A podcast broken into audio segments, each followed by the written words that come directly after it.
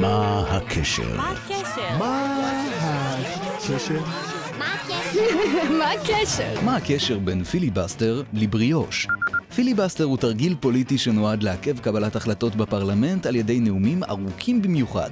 הפיליבסטרים הראשונים בוצעו בבית הנבחרים ובסנאט האמריקני, שם גם נשבר שיא העולם בפיליבסטר, נאום בן יותר מ-24 שעות. בפרלמנטים שונים נהוגים מנגנונים למניעת פיליבסטר, כמו שיטת הגיליוטינה בפרלמנט הבריטי.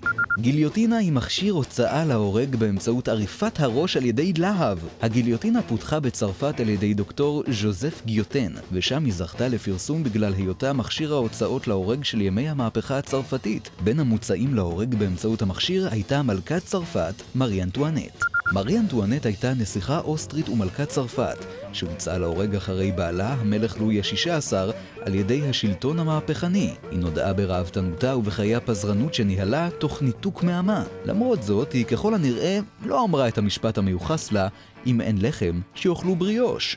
בריאוש הוא מאפה צרפתי עשיר, מעין לחמנייה אוורירית העשויה מביצים וחמאה. בדרך כלל הוא נאכל כקינוח או כארוחת בוקר, אבל אפשר להשתמש בו גם כבצק למילוי מנה עיקרית, לאו דווקא מתוקה.